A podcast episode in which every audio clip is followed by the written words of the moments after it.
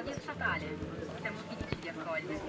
È originario clinica, potete recarvi verso il nostro solo adesso.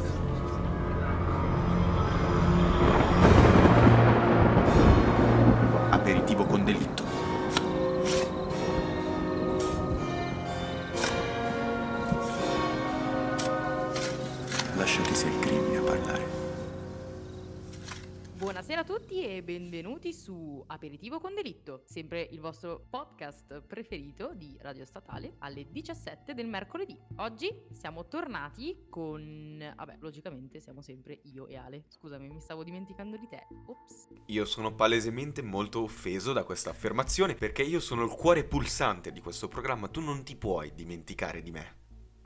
Senti, questo silenzio imbarazzante.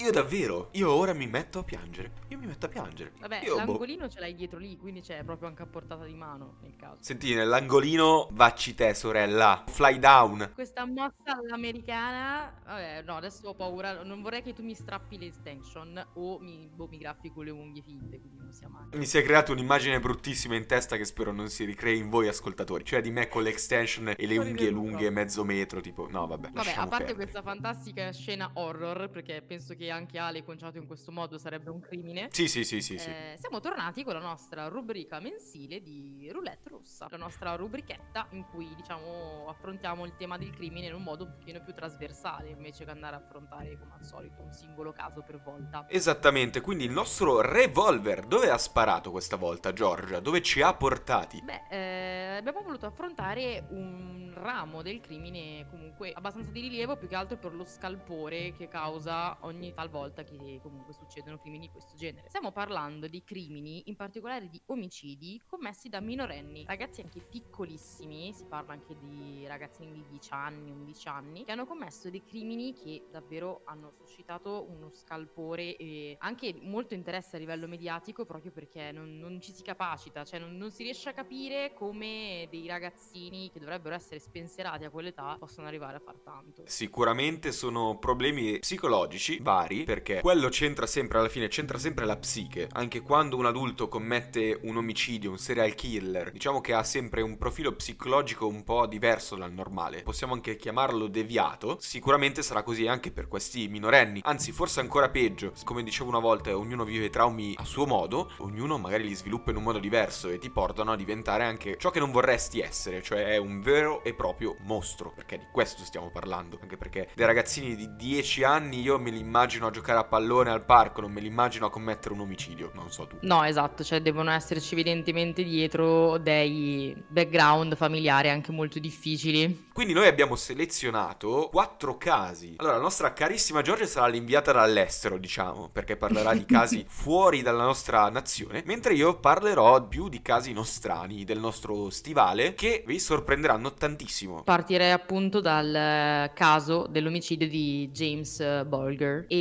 questo l'ho gi- già detto ad Ale precedentemente, è un caso che proprio mi ha colpito nel profondo, portandomi forse anche a commuovermi perché vabbè, sono una persona molto empatica e mm, perché non pensavo davvero ad una cosa del genere, cioè nel mio immaginario non pensavo fosse lontanamente possibile. E invece lo è stato. Ed è stato tra l'altro il caso diciamo centrale per una riforma giudiziaria che è stata fatta poi anche in Inghilterra. Infatti eh, stiamo parlando del appunto il piccolo James Bulger che sparì da un centro commerciale in Inghilterra nel 1993 e infatti ci troviamo in questo centro commerciale vicino Liverpool. Sono passate le 15 e ovviamente in un centro commerciale c'è sempre mo- molto via vai molte persone. E anche il piccolo Jamie di solo due anni eh, stava passeggiando insieme alla mamma eh, per le spese quotidiane. Mentre passeggiano eh, la madre lascia la mano del piccolo eh, che è attirato da oggetti dalle persone quindi inizia un attimo a gironzolare in giro per il centro commerciale e quando si volta logicamente la madre non trova più il figlio e nello spazio di appena 4 minuti, stiamo parlando di intorno alle 15.38 e 15.42, eh, però suo figlio è sparito. Le ricerche scattano immediatamente perché alla fine si era avverato uno dei, penso, peggiori incubi che possa, eh, diciamo, colpire un genitore, cioè quante volte anche da piccoli ti dicevano non ti allontanare, stammi vicino, stringimi la mano, perché penso che sia il terrore di ogni genitore, eh, che per questa madre sarà avverato. Io mi ricordo di quando mi sono perso a Gardaland, una volta, quando ero davvero piccolo, tra l'altro Gardaland pieno così di persone, e mi ero fermato a guardare un piccolo stand di dolciumi e giocattoli, me lo ricordo ancora, e mi sono girato, non c'era più nessuno, quindi via di pianti. Terribile. Mi ha per fortuna trovato una signora gentilissima che mi ha portato da persone dello staff. E sono arrivati finalmente Mhm. dopo i miei genitori, spaventatissimi. Io ancora in lacrime, tipo, sono corso da loro urlando, tipo, no, ciao, mamma, papà. E quindi, insomma, penso sia capitato almeno a tutti. Vabbè, diciamo che vita. poverina, quest- questa madre non ha avuto, diciamo, questa fortuna. E anche perché questa paura è dettata molto dal fatto che, secondo le statistiche, la maggior parte dei bambini dichiarati scomparsi muore nelle prime 48 ore, quindi posso anche immaginare la preoccupazione. E mm, quindi, logicamente, i genitori ci credono, vogliono ritrovare il loro figlio, ma l'attesa in realtà dura poco meno di 24 ore, perché sui binari della stazione ferroviaria a Walton, circa 7 km dal centro commerciale, viene trovato qualcosa che somiglia a dei vestiti di un bambino di poco più di un anno. Avvicinandosi però ehm, si ha il sospetto che non si tratti più solamente di un mucchio d'abiti, sembrano piuttosto pezzi di una bambola. In realtà è quello che, è quello che resta del piccolo James. Infatti in poco tempo nella stazione semideserta arrivano polizia locale, la scientifica e la scena dei ritrovamenti è uno degli spettacoli più strazianti che poliziotti abbiano mai visto. Infatti James ha il volto imbrattato di vernice blu, ricoperto di immondizia e il suo corpo è stato tranciato in due dal treno in corsa. I calzoncini sono stati trovati abbassati e mm, quindi diciamo che è stata proprio, penso, una, una scena straziante. Infatti dopo due giorni... Due anni, eh. Sì, no, cioè due anni, non, non- non penso davvero tu riesca neanche a immaginare una cosa del genere. E due giorni dopo, infatti, sui binari della stazione cominciarono a spuntare logicamente fiori, rossacchiotti, candele e a deporre un fiore sulle rotaie c'è anche un ragazzino di 10 anni che si chiama Rob Thompson. Ricordatevi questo nome perché dopo capirete il motivo. E um, infatti anche lui il pomeriggio del 12 febbraio si trova al centro commerciale insieme al compagno di scuola John Venables. Anche al funerale, qualche giorno più tardi, ci sono un centinaio di persone e colui che ha rapito Jamie comunque è tra di loro, eh, mutilandolo. Intanto la televisione, nel mentre che si svolgono i funerali, diffonde anche una foto estratta dal video dell'impianto di sorveglianza del centro commerciale, eh, dove appunto sono rappresentate le ultime ore di vita di James e si vede il piccolo camminare mano nella mano con il suo assassino ed è un'immagine che atterrisce eh, non tanto per questo fatto, ma ciò che sconvolge è che eh, le sembianze dell'aguzzino rappresentano un bambino di 10 anni. Dopo aver visto infatti quel- quell'istantanea, eh, diciamo che la cittadina contatta appunto gli inquirenti e la donna riesce a riconoscere anche i due ragazzini del posto. Infatti sono proprio John Venables e Robert Thompson. I due vengono quindi prelevati e interrogati immediatamente e in circa 20 interrogatori eh, andati avanti per due giorni consecutivi viene a galla la verità. I bambini confessano, tra l'altro tra scene abbastanza, posso dire, pietose perché fingono di piangere si accusano reciprocamente. E mm, ciò che è molto strano è che il racconto risuona quasi assurdo, cioè agghiacciante detto da due voci così infantili. Quello che hanno fatto John e Rob è stato marinare alla scuola, si sono diretti verso il centro commerciale dove di solito andavano a giocare. Dopo aver rubato caramelle, un pupazzo, batterie elettriche e un barattolo di vernice blu, hanno addescato il piccolo James, lo hanno portato via con loro iniziando la sequela di torture e violenze e hanno camminato fino ad un canale dove l'hanno preso per le caviglie, lo hanno lasciato cadere a testa in giù, eh, provocandogli una grave ferita sulla fronte che poi hanno coperto con un berretto. Poi hanno ripreso il cammino senza una meta, arrivando dopo circa 7 km alla stazione ferroviaria dove avevano intenzione di seviziarlo. E secondo la ricostruzione è verosimile che lo abbiano impiccato e poi colpito con dei sassi e una mazza, spogliato, molestato sessualmente e infine abbandonato sulle rotaie agonizzante, quindi non era neanche ancora morto e il treno poi ha fatto il resto. C'è dieci anni, allora io ho un cuginetto, carinissimo, la persona più carina, proprio bella del mondo, che ha nove anni, come se tra un anno facesse questa cosa. Io sono senza parole. Cioè, già il fatto comunque di prendere un bambino, portarlo via, poi c'è proprio stata una tortura straziante, cioè quel bambino deve aver sofferto tantissimo. Tra l'altro l'immagine che proprio molti quando raccontano questa storia storia, perché diciamo che in Inghilterra è una storia conosciuta da molti, l'immagine che proprio dà molto scalpore è questi due bambini seduti al banco degli imputati, lontano dai genitori, seduti addirittura su dei seggiolini rialzati, perché c'è due assassini che hanno torturato un ragazzino, cioè un ragazzino, un bambino di due anni, non riescono neanche a toccare con il naso il banco, devono essere rialzati. Io non ho, non ho parole, cioè ci credo che abbia restato davvero gran scalpore perché per me è impensabile. Già un omicidio è grave, ma non si tratta solo di un omicidio, si tratta di torture, di sevizie, si tratta di molestie. Tutto questo a dieci anni. No, più che altro mi viene da pensare che a quell'età tu fai quella cosa perché tu hai visto probabilmente fare una cosa del genere. Sì, sei stato protagonista magari, non solo hai visto. Può essere. Oppure può essere che magari hai vissuto anche altri traumi in un certo modo e ti hanno portato a sviluppare alcune preferenze verso altri bambini, verso questo genere di atti, atti violenti. Si può trattare di rabbia, si può trattare di tutto quello che vuoi alla fin fine. Sì, io davvero sono sconvolta comunque, cioè nel senso, non so come tu faccia a vedere, a guardare negli occhi un bambino di due anni e fargli tutto questo, cioè devi essere proprio deviato mentalmente. Ma quello che io mi domando veramente è, tu a dieci anni sei davvero cosciente di ciò che stai facendo? Perché pensaci, magari non, non ne sei neanche tanto consapevole del male che provi. Eh, ma sai cosa poi? Hanno detto che anche i ragazzini in sede poi di, ehm, diciamo, ehm, di processo non si sono mai, mai mostrati pentiti. A me è questo che proprio mi, mi fa uscire il sangue dal cervello. Cioè, co- come? Come puoi? Neanche pentirti? Rimango senza parole, è questa la, la cosa giusta da dire, senza parole. Sì, è l'unica, davvero l'unica cosa che posso dire. Tra l'altro, cioè, sono stati comunque processati a otto anni, quindi neanche tanto per quello che hanno fatto. Penso per la minore età. Io però spero che abbiano fatto un lavoro della Madonna a livello psicologico, anche se sappiamo che nel 2010 uno dei due ragazzini è stato comunque reincarcerato per eh, pedofilia, possesso di materiale pedopornografico pornografico, quindi secondo me era proprio qualcosa di radicato, eh. Ma non solo nel 2010, eh, Giorgia, non solo nel 2010, è stato rilasciato di nuovo e nel 2017 ancora è stato arrestato per pedopornografia, quindi possesso di materiale pedopornografico, non so quante foto e quanti video che scambiava con altri utenti del web e sempre pedofilia. Diciamo che aveva queste preferenze particolari. Alla fine magari potrebbe anche essere che il carcere non ha aiutato, ha peggiorato ciò che già era. Mi sa proprio di no. Passiamo subito al secondo caso, passiamo come già vi ho detto all'Italia. Quindi arriviamo al famoso delitto di Novi Ligure che è stato un caso di duplice omicidio avvenuto nel 21 febbraio del 2001 nella città italiana appunto in provincia di Alessandria. Chi sono i protagonisti di questa storia? Sono due, uno è Erika Denardo di 16 anni e il fidanzato Mauro Favaro, detto Omar di 17 anni. Cosa ha sconvolto così tanto l'opinione pubblica? È stata sì l'età dei protagonisti, degli, degli assassini, ma soprattutto chi sono andati ad uccidere. Perché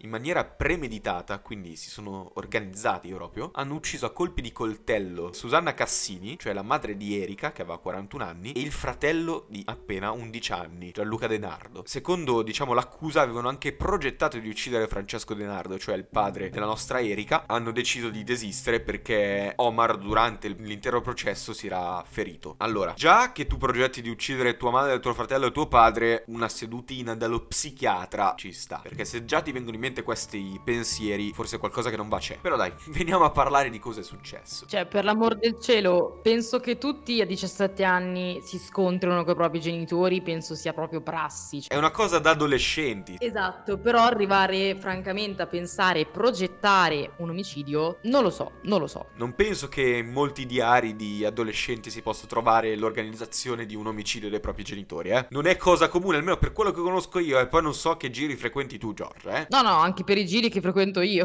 anche perché sono gli stessi. Cosa è accaduto? Allora, intorno alle 19.30 del 21 febbraio del 2001, quindi stiamo parlando di esattamente 20 anni fa, Susi Cassini e il figlio Gianluca Denardo rientrano nella casa di famiglia. Inizia un litigio tra la Cassini e la, appunto la figlia Erika. Pare essere che la causa siano dei voti scolastici molto brutti presi dalla figlia e soprattutto i timori della madre legati alle possibili cattive frequentazioni della figlia, tra cui il fidanzato stesso. In questa circostanza stanza, cosa succede? Erika, presa dall'ira del momento, dall'ira poi si scoprirà che in realtà era tutto progettato, afferra un coltello da cucina e inizia ad accoltellare la madre. Subito dopo arriva il fidanzato Omar, che fino allora era rimasto nascosto nel bagno, e accorre appunto per dare manforte alla sua ragazza, la sua fidanzata, e incominciano ad accoltellare la donna alle spalle, ad aggredirla. Uno dei due le tappa la bocca e l'altro continua ad accoltellarla. Perfetto, una scena bellissima da vedere. Già solo ad immaginarla ho i brividi. La donna poi si dibatte, tenta di fuggire e i due continuano finché non arrivano ad ucciderla con ben 40 coltellate. 40. Per arrivare a questo numero penso che ci sia una rabbia dietro, un rancore dietro che è indescrivibile. Un numero così alto vuol dire proprio che tu la odi quella persona, la odi in tutto quello che è, in tutto quello che fa. 40 coltellate davvero, cioè vuol dire che comunque durano anche tanto, proprio a livello di minutaggio. Cioè magari hai fatto un quarto d'ora intero da coltellare tua madre. E certo perché lei aveva pure provato a scappare, quindi loro poi l'hanno inseguita con i coltelli in mano. Quindi vuol dire che sì, è passato un po' di tempo. Non ho, non ho parole. Cioè, no, come fai a guardare anche qui in faccia tua madre? Tua madre e, e, dire ok la coltello cioè no cioè, qua deve esserci per forza qualche deviamento mentale perché mm, ma io a mia madre non, cioè, non mi verrebbe mai neanche da farle un pizzicotto. No esatto. Al massimo le faccio il solletico cioè capito? Questo è il massimo del male che le posso fare. E si dice che le ultime parole della madre siano un grido di perdono per la figlia e diciamo una sorta di speranza per risparmiare il fratello. Ma così appunto non accadrà perché nel frattempo il trambusto che si era generato ha attirato il fratellino Gianluca Denardo guardo e ha visto tutta la scena dell'omicidio della madre. I due si sono accorti della presenza del fratello e quindi si sono scagliati subito contro di lui. Che ha provato a scappare, si è chiuso nella camera di sua sorella, preda al panico, ma i due l'hanno raggiunto e anche lì l'hanno finito con ben 57 coltellate per ben 15 minuti. Sono andati avanti ad accoltellarlo. No, non ho parole, te lo posso giurare. Cioè... Come se nulla fosse, poi. Tu pensa al padre, cioè, tutta la famiglia famiglia devastata in un solo colpo, in mezz'ora, tutta la famiglia. Eh sì, perché allora un figlio ti è morto, la moglie ti è morta e la, l'unica figlia che non è morta ha ucciso gli altri due, cioè... Secondo me questa persona o si è suicidata o è tipo in terapia perenne. No, ma poi, poi ne parleremo, ne parleremo, fidati. Cos'è successo dopo? Alle 20.50 dello stesso giorno il grande Omar lascia la casa, tranquillo, come se nulla fosse, se ne va via, però viene visto da un passante che ha notato i suoi pantaloni sporchi di sangue. Questo dettaglio sarà importante perché poi verso le 21 di quella stessa sera Erika esce fuori di casa chiamando aiuto, diciamo attirando l'attenzione perché loro diciamo avevano un diversivo in mente, avevano appunto arrivano le forze dell'ordine e Erika dice che due malviventi extracomunitari si erano introdotti in casa per una rapina, quindi la situazione era degenerata ed era sfociata in questo doppio omicidio. All'inizio diciamo che i poliziotti ci credono, poi la scientifica inizia a fare dei rilievi e iniziano a saltare fuori anche le prime, come si può dire, le prime stronzate. Perché, insomma, uno, la serratura non era stata forzata. Due, c'erano ancora tutti gli oggetti in casa. Non mancava nulla. Tre, i due erano stati uccisi con degli oggetti di casa. Qualcuno doveva averli accoltellati sapendo che lì c'erano dei coltelli. Quindi era impossibile che due ladri si fossero introdotti. Non, non potevano essere stati due sconosciuti. E qui, e qui rientra in gioco la testimonianza di prima. Cioè che Omar era stato visto sporco di sangue e la stessa Erika era anche lei totalmente coperta coperta dal sangue, sia di suo fratello che di sua madre. E questo è un po' strano. Ma soprattutto, 40 coltellate e 57 coltellate, due malviventi che non ti hanno mai visto né conosciuto? Non credo proprio. Quindi i due ragazzi vennero poi convocati e nelle ore serali del 22 febbraio si recarono in caserma per degli interrogatori. Erano state installate, qua i carabinieri si fanno furbi, erano state installate delle microspie, piccole telecamere nascoste, e così hanno potuto raccogliere delle immagini in cui i due ragazzi si mettevano d'accordo sugli identikit dei rapinatori, continuavano anche a parlare sulle possibilità di essere scoperti, praticamente avevano confessato l'omicidio. Il giorno seguente, verso appunto le 19, i due fidanzati erano stati definitivamente posti in stato di fermo, quindi condotte in carcere minorile. Le analisi hanno attribuito a entrambi la responsabilità degli omicidi, anche se Erika tutt'oggi continua ad accusare Omar e Omar continua tutt'oggi ad accusare Erika. Insomma, coerenti anche con se stessi. I due ragazzi vengono dichiarati capaci di intendere di volere e condannati uno a 20 anni e Omar invece a 16 16 anni. Sappiamo che oggi sono stati rilasciati. Omar fa il barista in Toscana, mentre Erika eh, si è laureata in filosofia e conduce una vita tranquilla e normale, serena. Come se nulla di tutto ciò fosse mai accaduto. Ma il padre, in tutto ciò, non so dove abbia trovato la forza, ha perdonato Erika e tornava a visitarla, non dico ogni giorno, ma quasi ogni settimana in carcere. Una volta che lei è uscita si sono riconciliati, si sono visti, si vedono spesso, si ritrovano, stanno insieme e tutto, tutto normale. Mm, Non so proprio come. Come? Non, non- non saprei davvero come. Allora, sempre tua figlia, è quello il discorso. Sì, ma è un mostro. Cioè, quello è il fatto. Qua bisogna capire cosa è successo dietro, cosa c'è stato. Perché tutti possono avere uno scatto di rabbia, ma la reazione non è questa normalmente. Boh, o che preda da un po' di, diciamo, logicamente eh, depressione e, ehm, diciamo, quando, quando ha realizzato che alla fine l'unica persona della famiglia che gli rimaneva era lei, magari non ha voluto perderla, però io spero che le sia stata dietro anche in questo caso a livello psicologico e tutto, perché, cioè, io bisogna andare a indagare su queste cause che ti hanno spinto a questa ferocia. Sicuramente, ma ora si- sinceramente se è stata scarcerata, se tutt'oggi conduce una vita tranquilla, forse un bel lavoro psicologico sicuramente dietro c'è stato fatto. Sia su di lei che Mm. sicuramente anche sul padre, eh, perché un trauma del genere non lo superi molto facilmente, anzi forse non lo superi mai. Sono sempre più sconvolta, cioè più andiamo avanti più sono Eh, sconvolta. ma io, io mi immagino l'ascoltatore che magari è lì in macchina oppure tranquillo in casa, sul letto, spaparanzato che ci sta ascoltando, è abituato magari alle rapine, qualcosa del genere, che noi parliamo anche un po' di quello, delle truffe, qualche omicidio sì, ma nulla di troppo assurdo. E, e invece si sta ascoltando questo ed è tipo, no, cosa sta succedendo? Il mondo è malato. Sì, penso che il turbamento è la prima reazione. Sto piangendo, cioè, tipo, soprattutto se ci state ascoltando che mentre state guidando in macchina, perché mi arrivano ogni tanto dei messaggini del tipo sì, vi ascolto sempre in macchina di qua di là, secondo me perdi un attimo la concentrazione sulla strada, quindi ascoltatore, ritorna sulla strada, al massimo fermati, asciugati un po' gli occhi, stai lì, tranquillizzati, poi riparti. Ascolta il podcast responsabilmente. Brava. Quindi noi vi ricordiamo che ci trovate su Instagram col nome aperitivo con delitto trattino basso RS e lì potete scriverci tutto quello che pensate, le vostre opinioni sul podcast, cosa vi hanno fatto provare questi omicidi. Io voglio vedere quanti non ho parole ci arriveranno in DM, perché secondo me saranno un bel po', perché dai, dai, co- cosa puoi avere da dire a parte sconvolto? First reaction, shock. Beh, eh, direi che lasciamo allora questo episodio così. Mm, lo lasciamo un po' aperto anche alle vostre opinioni. Siamo sempre molto contenti di leggervi quando ci scrivete cosa avete pensato su un episodio che abbiamo fatto. E niente, vi aspettiamo quindi con il prossimo episodio, sempre mercoledì alle 17. E eh, vi ricordiamo appunto di seguirci sui nostri social, di seguirci sulla pagina Twitch anche di Radio Statale, dove ci saranno dei contenuti molto interessanti prossimamente. Quindi stay tuned, come si suol dire. E mi raccomando, seguite anche tutti gli altri podcast di Radio Statale che sono molto interessanti. E soprattutto seguite Giorgia Di Maio su Instagram. Perché?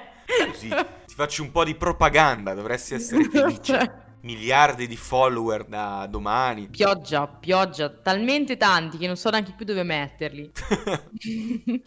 Ciao ragazzi. Ciao, buona serata.